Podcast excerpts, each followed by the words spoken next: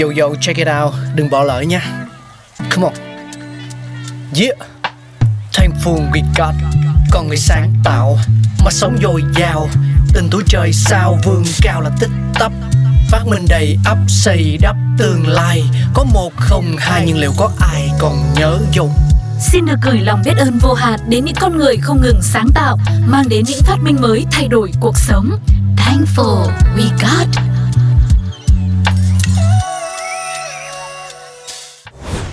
Những phát minh vĩ đại, la bàn.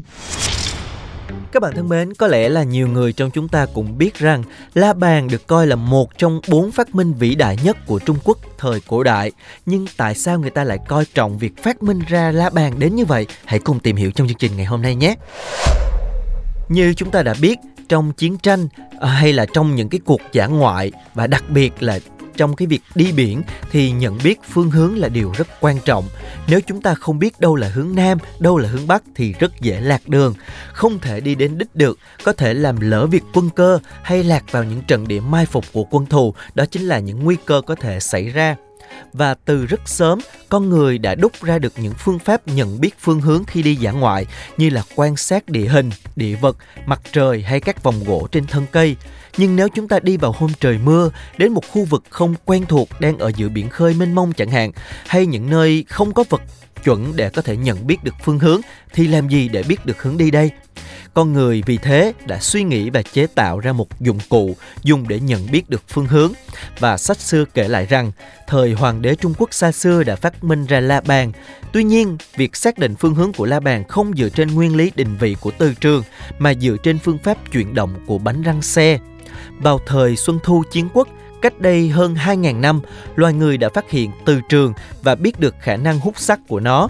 Ngoài ra, con người cũng biết rằng khi tìm được nam châm thì sẽ tìm được các mỏ sắt. Thời chiến quốc, con người đã biết nam châm có khả năng chỉ về hướng nam và dùng nam châm tự nhiên để chế tạo một dụng cụ chỉ về hướng nam gọi là bàn chỉ nam. Căn cứ vào văn tự và các hiện vật khảo cổ, hiện nay loài người đã phục chế thành công bàn chỉ nam theo các nguyên lý trước đây. Đó là một vật có hình dáng như chiếc thìa, được chế tạo từ đá nam châm tự nhiên và được đặt trên chiếc bàn chỉ phương vị. Cho thìa chuyển động, khi chiếc thìa từ từ dừng lại, ta thấy cán thìa chỉ về hướng nam.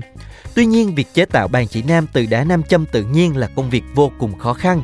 Người ta bắt đầu nghĩ đến việc dùng nam châm nhân tạo để thay thế cho nam châm tự nhiên.